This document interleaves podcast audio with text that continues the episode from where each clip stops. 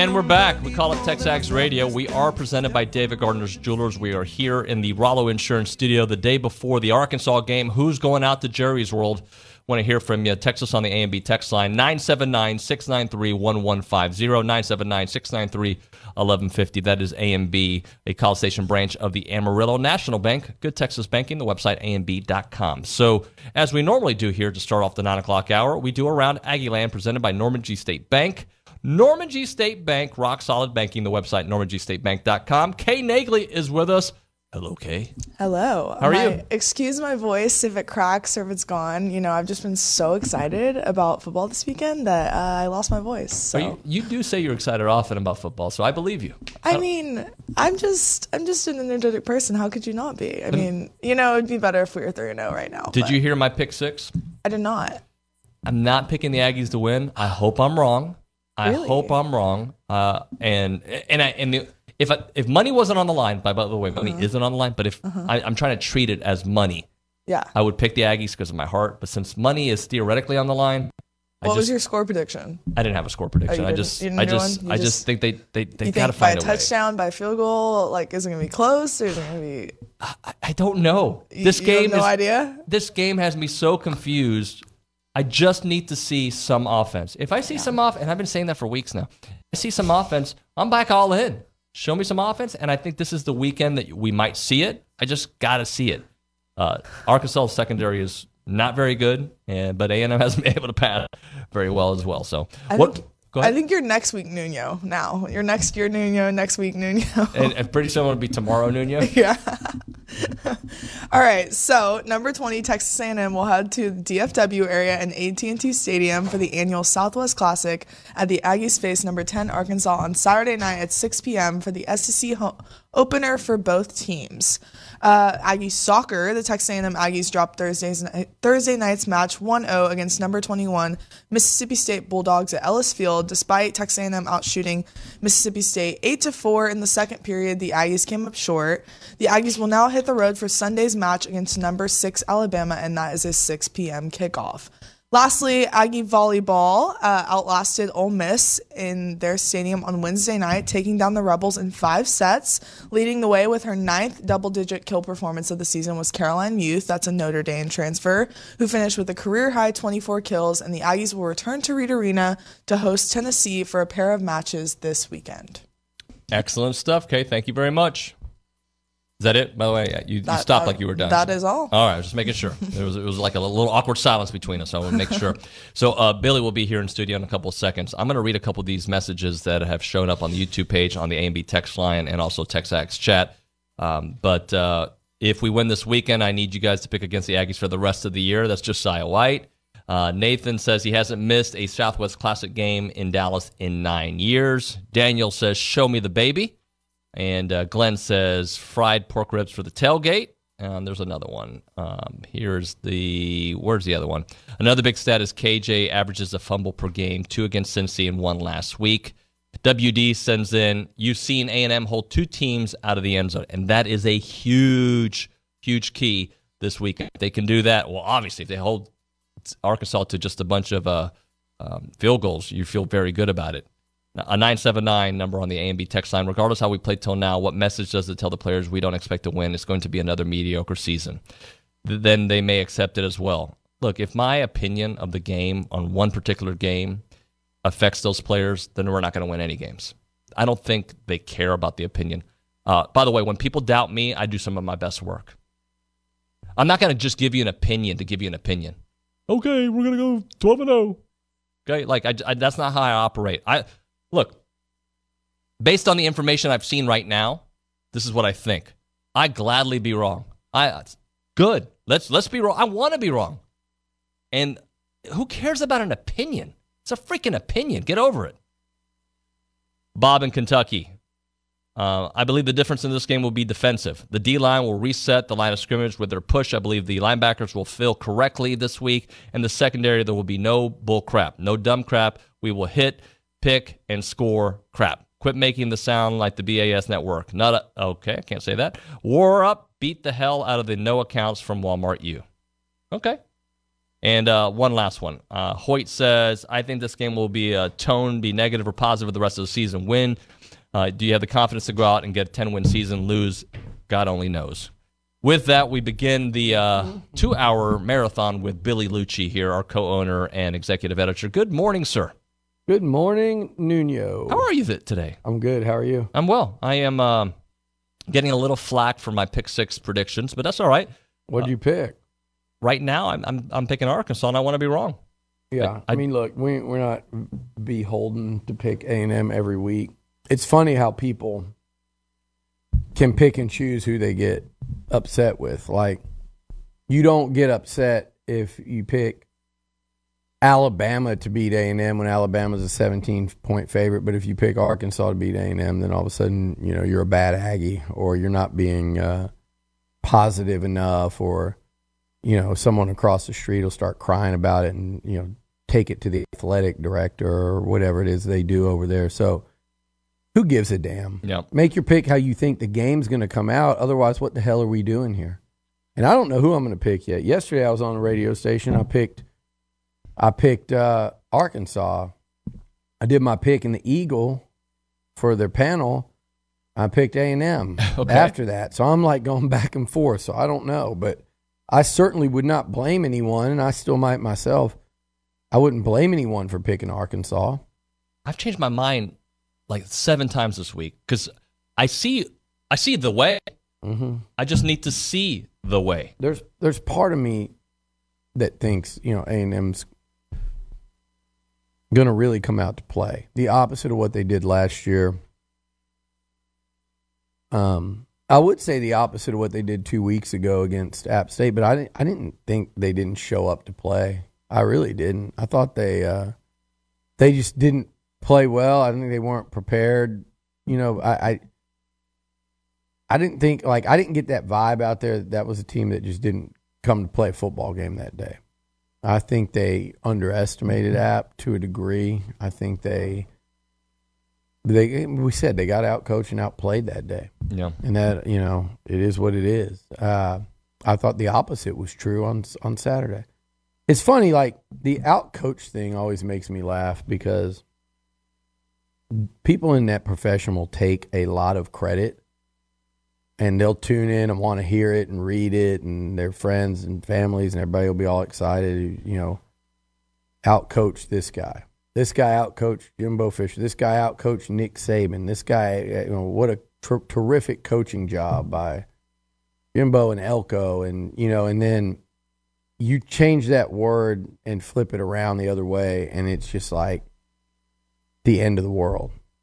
People are upset. People are crying. People, you know, and it's wild to me that it works that way because I would say, you know, A&M and Jimbo and crew out-coached Miami.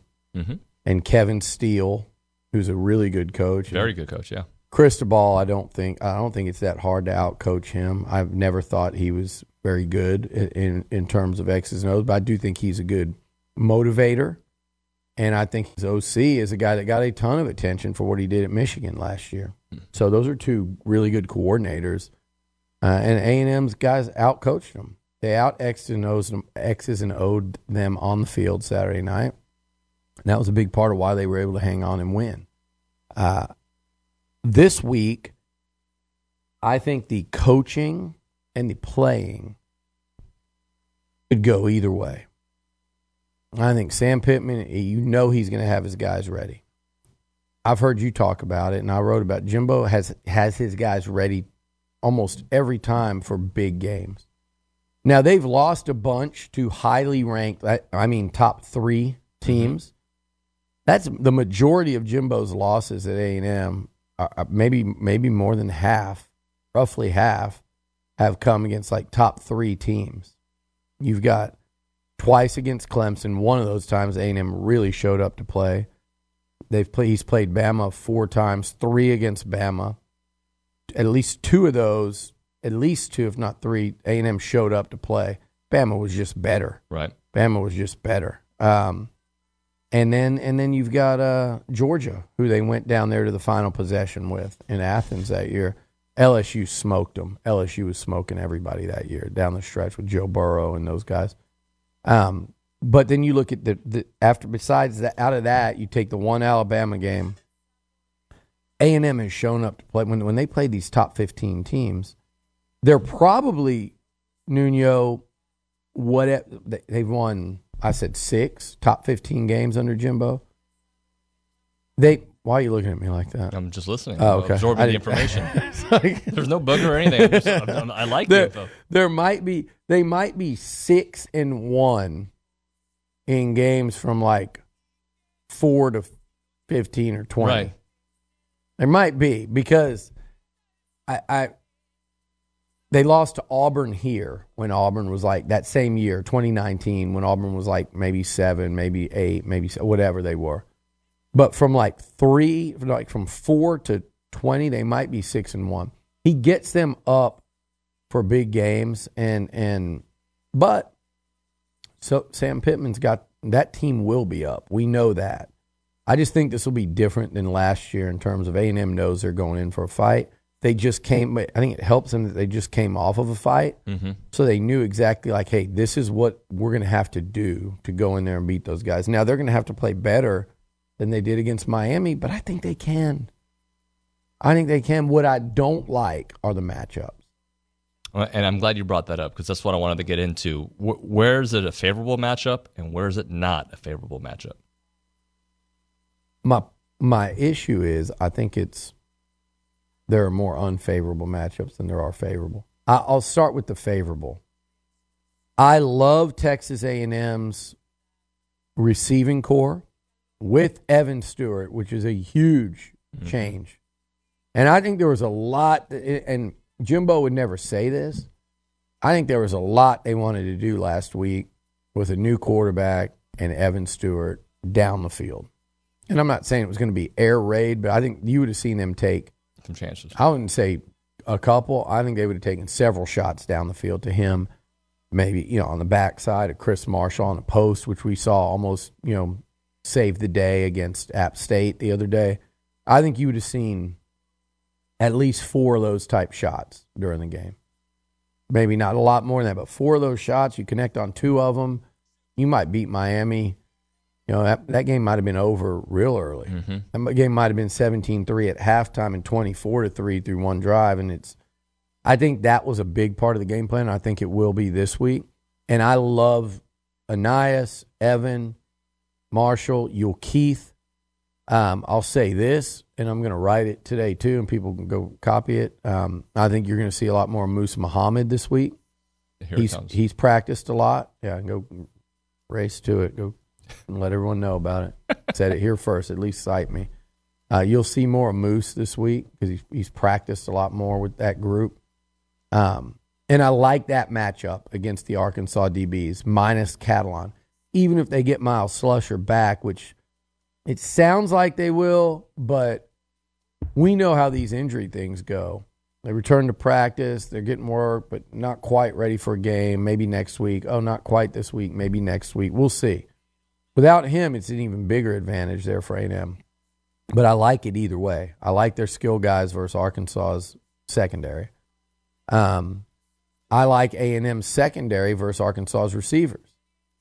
I think the Aggies match, and that's a position where A&M's getting a lot of guys back. You saw Jalen Jones. How much would he have helped against App State? Heck, the way he played the other night? Damani's coming back from the targeting.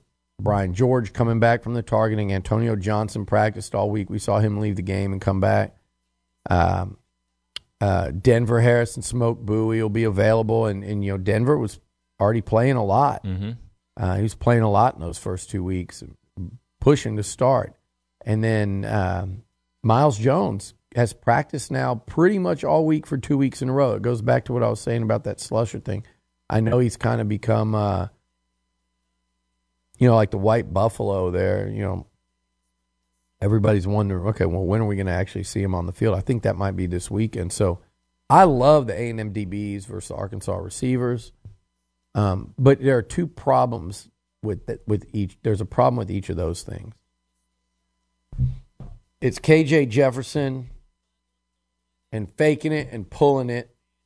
And what do these, if they're sitting and living in second and short, second and medium, that play action, is that going to free up those receivers that I don't think otherwise would really get freed up? That worries me in the passing game. That's the one thing about Arkansas's passing game versus the A&M secondary that worries me. And then the thing that worries me about the Ag's other strength is, can you give Max Johnson time enough to get the ball to his receivers? So here's my concern of that whole thing. I just told you the matchups I really like. But they are, as is the case in a lot of team sports, they are contingent on what happens elsewhere. And that is, those are, to me, disadvantages for A&M. Getting the ball to those receivers is contingent on, can A&M protect Max Johnson? Well, Arkansas leads the country in sacks. They get a lot of tackles for loss. Drew Sanders, we know about Bumper Pool. Drew Sanders is an absolute animal. I've said it before. I think he and perhaps even Zach Evans are guys that A&M really, in hindsight, you'd love to see him could have used. Zach Evans, I say that, but they just keep using one running back in Achane. I don't know what we've got with the other guys. But Drew Sanders is certainly one. And linebacker is a weakness for A&M. We're going to talk about that in a second. But and then on the flip side of that, so we haven't seen A&M protect Max. He got sacked 3 times by Miami. He did a great job to probably avoid another 3 of them. And Arkansas gets after the QB. And they know they're protecting the back end that's not that good, so they know they have to get after him, and they have to get after it quickly. Put you behind the chain, so then they can put an extra DB out there, because you're in 2nd and 11, 2nd and 12. On the flip side of that,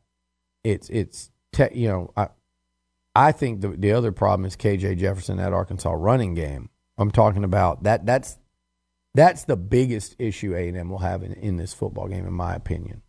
If KJ and they've got the Rocket, we have a running back called the Rocket. That's usually good. And you've got a 230-pound back there as well. Arkansas can run the hell out of the football. They might turn out to be the best running team in the SEC when it's all said and done. They're built for it. They've got juniors and seniors across the board up front, mainly seniors. They've got a potential All-American center. And look, man, I'm telling you, McKinley Jackson barely played last week. That elbow has been a lingering problem, and it sucks because he had such a good camp and he had such a good spring, and he's their best defensive lineman. He is the best, and it's not a debate. And then you've got, Tumishe missed last week. I think they're going to be down 50% of their starting D-line. And you're going up against that. This is the last game that you want to be down 50% of your starting D-line. So, we know Walter Nolan's going to be incredible. I think he'll be back. You got some really good young guys, but Stromberg's an All-American. He's a senior, maybe a 5th year, going against a guy that's a true freshman at times. Second game. So, the Aggie defensive line is incredible as they're going to be, and as much talent as they've assembled. They're without 2 of their best, and there's a bunch of dudes that just haven't played very much football going up against a bunch of dudes that have. We saw A&M benefit from that in 2020 with Moore and Hawker and McCollum and Green. That's where Arkansas is at. Now, they might not have a Kenyon Green up there, but they got a bunch. They got a bunch. Moore, Jared Hawker, a McCollum, and a Carson Green. Those guys weren't very good when they were young, and they were really good when they were older, and that's where you're at Arkansas. So that's a tough matchup to stop Arkansas's run game. And by the way, A&M's without Andre White. They have a real issue at linebacker. I think they should have added one more linebacker in the portal. I mentioned Drew Sanders. Flip him on each team and see how much a difference that makes. That's a tough matchup. Can A&M slow down Arkansas's ground game? Miami ran for almost 200. App State ran when they wanted to on them. That's a major concern for DJ Durkin's defense. Can they stop them? So those matchups, they scare you. When we come back from a break, I'm going to tell you the one matchup that can swing this whole game in A&M's favor if they can execute. I like you did a tease. There you go. It's a segue, Nuno. I'm like a proud dad here, but I'm the younger one. All right, Milliken Reserve now, farm-to-table community. Barely. Plentiful white-tailed deer. I like saying that out loud. And then the songbirds. Love songbirds. I saw a woodpecker this morning in my backyard. Yeah. I was like, what in the world? And he was a brave little soul, so he didn't move. I got up close. I'll show you a video. You got a bit video? Yeah, show me that. And I guarantee at Milliken Reserve they got those there, too. So. Hottest coffee of all time. I might sue Tech that. Nothing better than a hot coffee, by the way. Having a hot coffee walking around Milliken Reserve, you can't beat that. And you really just burned your tongue. Lip. That's what I meant. Anywho, MillikenReserve.com is the website. And by the way, you can go visit it. Go hiking, biking, canoeing, kayaking, equestrian trails, the evening yoga, the summer camps, the music festivals, the farmer markets, the farm tours. The veggies are great there. They got the extensive network of trails throughout that wooded landscape, walking, equestrian paths, creeks and ponds. Go check it out. It is MillikenReserve.com. Again, MillikenReserve.com. Exactly, starting now. Boom. The power of the love. That's the curious power of love. Oh, the start of the song. Start of the song. Curious thing. Huey Lewis, how's he doing? Make a one man weep, make another man sing. How many songs do you like have fake words for? Like a little white dove, more than a feeling. That's the power of love. It's one of the only Huey Lewis songs I really liked. He had one before that. Like, give me Hall and Oates over Huey Lewis any day of the week. Didn't Huey do like almost the entire soundtrack for Back to the Future? Or am I making that up? Maybe. I would have done... The Heart of Rock and Roll? That song jam. I never knew if he was saying is still beaten or is in Cleveland. And then he goes at the end, he was like, something about is in Cleveland. So I realized it. I never liked... No, I didn't like that song that much. What about Hip to Be Square? Come on. No. That was a jam. Nope. We're coming back with Hip to Be Square. Not a fan of Hip to Be Squared. Come back with Hall and Oates. Any Hall and Oates. They got a great little podcast thing that they do. Really? Yeah. By the way, his name is not Huey Lewis, believe it or not. Hugh Anthony Craig III. I forget who it was. One of my friends, and it might have been JT Higgins. Somebody met Huey Lewis, at in a situation, I don't know if it was an airport, but it was whatever the setup was, a situation where they visited for a long time. So he was a really nice guy. I forget who it was. Oh, it was like a private airport, so there's nobody in there, and they were stranded. Anyway. Hey, so we've got a few minutes before we are joined by the Caroline news. Family. I wonder if the news was there. The news. Didn't they get kicked out? Huey Lewis. I used to be part of the news. Hey, you had a great tease. Yeah, so here's the equalizer for A&M, and I think this is what the game swings on because so much comes out of this. Can Texas A&M run the football against Arkansas? Against Drew Sanders, against Bumper Pool, those dudes fly around. They eat up running plays. They do. That 3-4, Bryce Foster, last year, I was talking with Bryce about it outside Sunday. That was a rough one for him. He was like going up against a fifth or sixth year guy that had transferred into Arkansas from northern Illinois or wherever. Animal playing in the NFL right now. And that guy was just a monster. He destroyed Texas. He destroyed A&M. He was eating up running games by himself. Bryce now is the experienced guy. Bryce is the grown man in the trenches. Can A&M line up against Barry Odom's 3-4? And run the football against that three-man front. I said 3-4. They changed that linebacker number quite a bit. Can they line up and run against that three-man front and those two really good linebackers? If they can't, then they're going to have a real problem taking advantage of that matchup of their receivers versus the Arkansas secondary because they'll be behind the chains. If they can, they will take pressure off of Max Johnson. You can call your play-action plays that frees up those great linebackers. They have to, is that a handoff? Oh, shoot, it's a pass. There you go against that bad secondary. It's 2nd and 4. It's 2nd and 5 or 6. It's 3rd and 2. You can go either way with it. By the way, you also have a chance to get your best player, who is still on Saturday the two best. Achane was the best player on the field last week. On Saturday, it should be Achane and probably KJ Jefferson. I think those two will be the two best players out there. You can get you the best player on the field involved and give you more and more of a chance to win. It opens up play action. It sets you up to take advantage of the receivers versus their DBs. It gives Max Johnson time to throw and let him get into a rhythm, which he's proven in the past at LSU that if he does that, he can light you up for 300-plus. He can have a monster game. He's done it, and he's done it against SEC teams. He's done it against real opposition, and it keeps that Arkansas offense off the field. What about and empty it doesn't let them though? Wear you down. Empty. I do think you need to do some of that, too. Get those linebackers to cover Devon. With number 6 as part of the empty, yeah. Yeah. No, I do think so. And that's going to be the tug of war, in my opinion, with Jimbo. And I love the Jimbo versus Odom battle. Like, people forget that Jimbo dominated that battle 2 years ago. Odom owned it last year. Guess what? 2 years ago, Jimbo had the much more experienced veteran team. Last year, Odom had the much more veteran-experienced defense. This year, I think they both are kind of middle of the road in terms of experience. Yeah, Arkansas's defense, A&M's offense. So I think the rubber match is big, and whoever wins it is going to win that game. With Jimbo, what I think is fascinating, Nuno, is he going to – it's that first down play call throughout the game. He's got to mix it up. You can't just come out and sling it around on first down and say, we'll pass early to open up the run. I think you got to stay balanced on first down.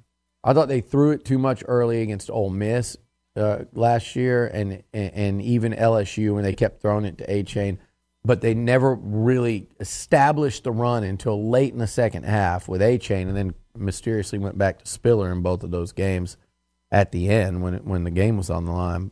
But I think you've got to mix it, and you do. Throw it on first, and I think empty will be a big part of that, and I can't wait to see what Fisher does if he can get Anias and Achane in the backfield, maybe come out of the huddle with that, then motion one of them out. I'd love to see come out in two backs, motion out to five wide. Yeah, like just start screwing with them, but you have to have success early, and that'll really – I think, change the complexion of that football game if you start messing with them with formations and what you're doing and have success. If you're just doing it and they say, fine, do whatever you want, man. All you're doing is piling up three and outs here. But if it's working, then I think it could be a big offensive day for A&M. When we come back, Caroline Fenton's going to join us. We'll talk to our SEC insider there from Nashville next. But right now we're talking Coach DeVita. Look, I know we've talked a lot of football, but how about some baseball? Ryan Targott's special over there. It is awesome, a great combo. Grilled chicken, quesadilla, side of ranch, and a large drink for $12.99. Not available through online ordering. And as I've told you many, many times, they got an amazing, tailgate menu out there. I don't know, I forgot my words there, but they got the 12th taco bar, they got pass-it-back burritos, they got the eat the hell out of nacho bar. It is Costa Vida. Look, they're a proud partner of A&M Athletics. They've done it for a long time. The food is exquisite, fresh mix. You got to go check it out. It is in South College Station. Holly's a great Aggie, loves this university, legit watches every game, every minute, all the sports, you name it. Her dream was to bring a restaurant to this area, and she partnered up with Costa Vida and brought it. Locally owned right here, and she does such great work there at Costa Vida. The athletes love to eat there. The Texac staff loves to eat there. It's just really, really good food. You've got the quesadillas there. You've got the tortilla soup. You name it. Really good food. Delicious place. It's in South College Station. It's Costa Vida Fresh Mexican Grill. I think it is one of your favorites, Billy. Texags Radio. We are presented by David Gardner's Jewelers here in the Rollo Insurance Studio. Caroline Fenton, SEC Insider, joining us here, co-host of the Stillman & Company show there in Nashville. Caroline, I'm going to ask you something not football-related because one of our viewers asked on the chat, and I don't do karaoke. Zero karaoke. I don't like it. But you're missing out, first and foremost. Yeah. I don't drink. Like, I think you have to drink to enjoy karaoke. I think you have to. But I think that's probably fair. Yeah, like sober guy. Or have a really strong ego. Or sing good. Yeah, I can't do either. So I reckon I don't play golf. I don't like it, so I don't do it. People say, oh, you'd love it. No, I don't like it. So same thing with karaoke. Why do you sound like very Larry David right now? Because that's my idol. He is my role model. So what songs, so it's a guy on our chat, 210, wants to know what songs that they should be having, picking this tonight for karaoke. Anybody got some songs? Ooh. I don't know why the first song that popped into my head of every song that I could possibly think of was Genie in a Bottle by Christina Aguilera. Oh, wow. Throwback, but that's one of those songs that when it comes on, you can't not get into it. And if there's somebody in the room that doesn't like Genie in a Bottle by Christina Aguilera, they can see the door because it's a great song. So I would add that one to the list. And my go-to is obviously Colin Baton Rouge. That's a crowd pleaser. Can you hit that? I don't know how much it is in College Station. Can you hit the "Hello, Samantha, dear, I hope you're feeling"? That's what breaks a lot of people. It depends on how many beers I've had. Yeah. And sometimes yes, sometimes no. That's tough. Yeah, that's tough. Yeah. I would say if I were going to a fall wedding this weekend, which I think you've already been to one. Can we abolish those? Yeah. Are we still doing that? Well, I've got some friends that are in a fall wedding, and I don't know how I feel about this. Two people are at weddings this week, and two groups of friends of mine, some in Aspen and the others in Hawaii. So I'm going to say this. If you're going to do that, yeah, you're obligated to at least put it somewhere badass. Right. And problem, though, with Hawaii is it's a problem, or is it not, that those games are on. If you're like a true hardcore football fan, and one of my buddies there is a big Alabama guy, and the other ones, there's some Aggies, I guess you could watch college football in the middle of the night while everybody else is asleep. That'd be cool. That would work, right? Yeah, that would be nice. Yeah. So, yeah. By the way. Yeah, but if it's going to be Aspen or Hawaii, I'll deal with it. Yeah.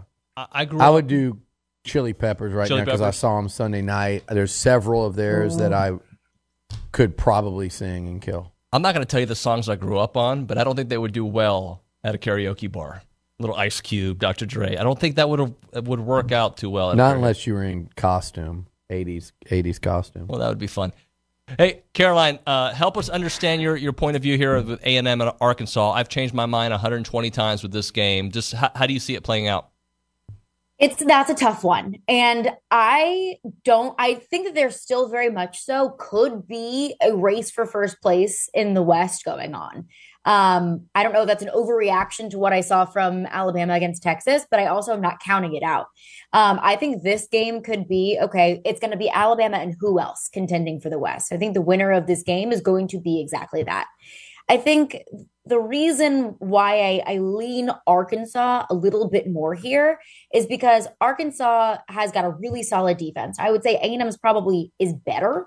Arkansas is great up front. I mean, they lead the nation in sacks. Their pass defense is atrocious, god-awful. And there's a reason why they were trailing Missouri State a majority of the game is because they were throwing the ball all over the place. That's one of Arkansas's biggest flaws is their pass defense, but they are able to put a lot of pressure on the quarterback. And from what I've seen at my time covering LSU, and Max Johnson was at LSU, was he can easily get spooked under pressure. I've seen him see ghosts a few times that whenever you get to him, when you put pressure on him, when he gets sacked, he can sometimes start to see ghosts. That's one reason I lean Arkansas just a little bit more. And also, I think it's going to be interesting to see how this A&M offense continues to develop because it hasn't been great from what we've seen so far. Is Max Johnson going to be the key? Is he going to be the big change that completely shifts this A&M offense to resemble more of a 2020 A&M offense than what we saw against App State? Maybe it is. I don't know. But just from what I've seen from KJ Jefferson in this Arkansas run game, it's a little bit more established. But I think it's really going to come down to the defense. It's going to be a game in the trenches. These are two really solid O-lines, two really solid defensive lines. So who can get to the quarterback more, who can put more pressure on the quarterback, that's who's going to win this game. Listening to her talk, it made me think,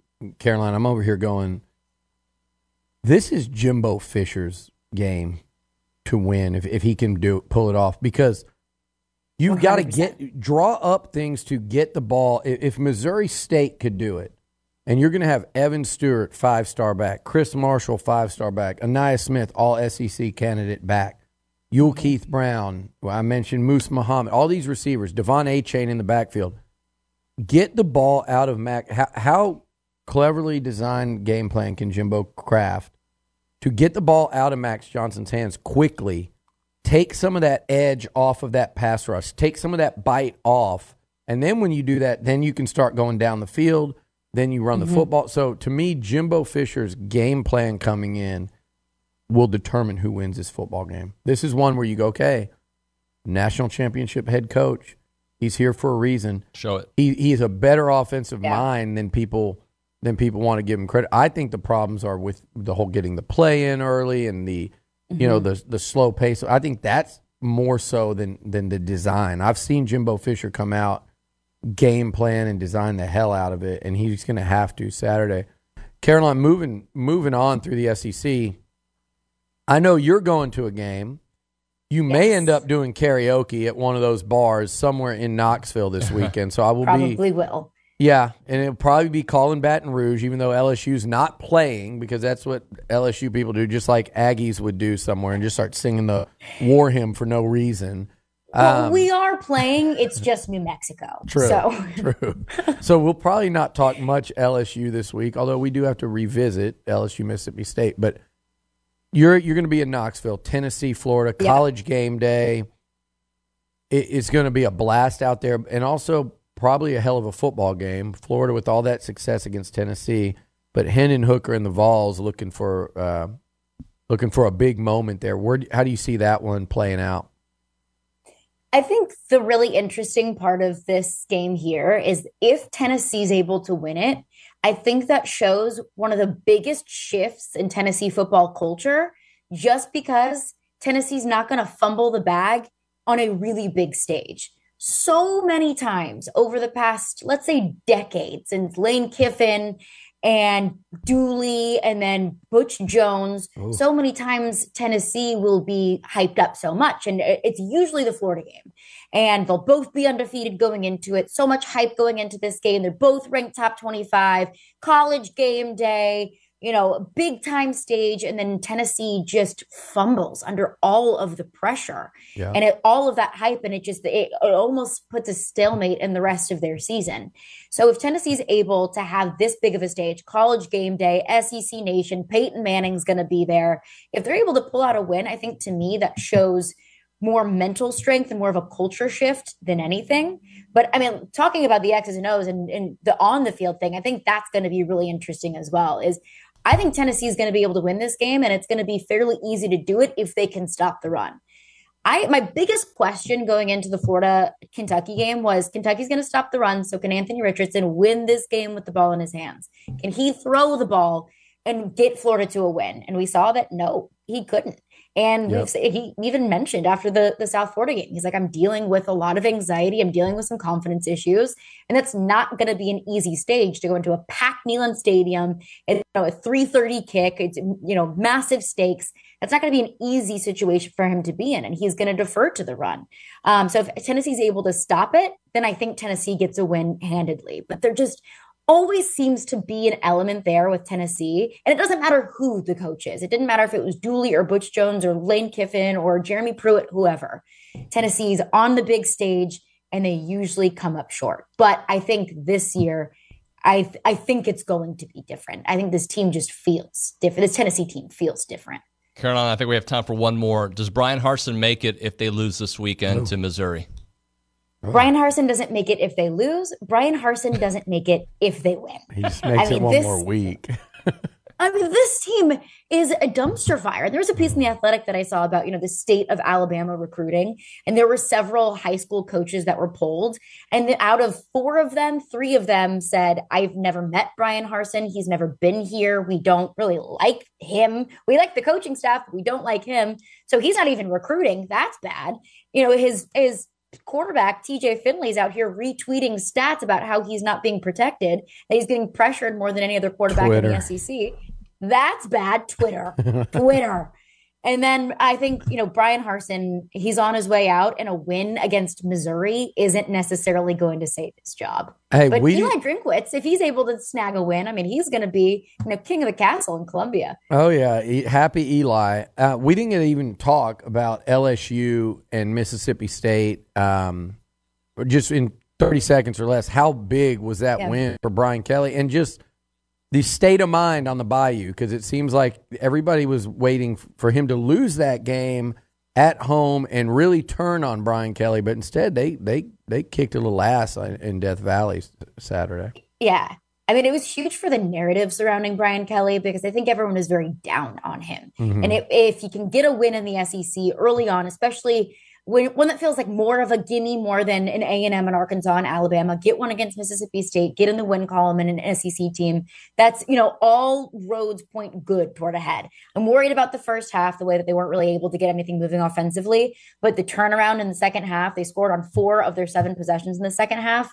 It makes me encouraged moving forward. That was a huge win for Brian Kelly and the confidence of this team. All right, Caroline, big weekend this weekend. I will, we'll be in Dallas. Nuno will not be karaokeing because he's lame. I am lame. I am. Yeah, that's true. Caroline is not lame, so come back with some stories from Knoxville. I have some stories, videos. I'll send you all the karaoke videos, but enjoy Dallas. Safe travels. All right, If you guys all want, we can wake up at 6 a.m. and work out. Never mind. It's time to go. See ya. Oh, that's my cue. Sorry, hungover. Can't do it. Thanks, though. Sorry, busy. See ya. Bye, guys. All right. I'm hoping. It was, you know, what I was hoping for. Right now, we're talking about the Association of Former Students. They've been around for over 140 years. They got a big tailgate going on later on tonight. Or not, excuse me, not tonight. Tonight, they're doing Yale practice, obviously. And then tomorrow is the tailgate. You got to jump all over that. But what they do is they give. They continue to give. They've done it for over 140 years, and that's why they've created kind of like, I don't want to say their mission statement, but their why, because everybody has the why you do things, right? And their why is basically Aggies all around the world. That's why they've created IamTheWhy.com, a website with a collection of stories out there that tells Aggie stories and perspectives and just the things that Aggies have gone through, current students, former students, you name it. Go to that website right now, IamTheWhy.com, and upload your story. Before you do it, maybe watch a couple of them and see, oh, yeah, this is cool. I want to watch these. And you'll start seeing one after another, and you'll be like, I love these stories. And you can put yours up there as well. It is IamTheWhy.com. Again, that website, IamTheWhy.com. It is hip to be square. What does that mean to you, Caroline? What does it mean to be hip to be square? Maybe that... be like kind of like me, like, you know, I'm very regimented, and I'm kind of a dork and like a fake altar boy. Very structured. Yeah. I think that's exactly what it means. A little structured. Would you like to see my rundown? Oh, I have it right here with me. All right. I'm looking at it. Making sure you've seen it. Hey, let's try to get a text message or two in. We got about a minute and 22 seconds. Awesome. I'll read fast. Okay, so we have from Derm Doc. Have not missed an Aggie game versus the Pigs since the early 80s, home or away. Most delusional fan base ever. And I am sure Sam Pittman is a great guy and coach, but I am tired of all the hype for a guy who is only in his third year of being a head coach, and I believe is about 500. Really want this one. Beat the hell out of the Hogs. Yeah, by the way, I agree with you, Derm, and that's why I went to war with SEC Mike. But, you know, I think Pittman had a better year than Jimbo did last year. I think that's fair to say. When you win head-to-head and you win your bowl game, yeah, I think you had a better year. And I'm going to really start grading Sam Pittman next year when that offensive line is gone and KJ Jefferson is gone. Can he continue to see them climb, or are they going to fall right back down? That's what I'm going to know. I don't think we have time for another one. I'm sorry, Caroline. All right, that's going to do it for this hour. When we come back, the final countdown. You missed a segment. Steve and Seth McKinney, that's coming up next. It's TexAgs Radio. Every day, we rise, challenging ourselves to work for what we believe in. At U.S. Border Patrol, protecting our borders is more than a job. It's a calling. Agents answer the call, working together to keep our country and communities safe. If you're ready for a new mission, join U.S. Border Patrol and go beyond. Learn more at cbp.gov/careers.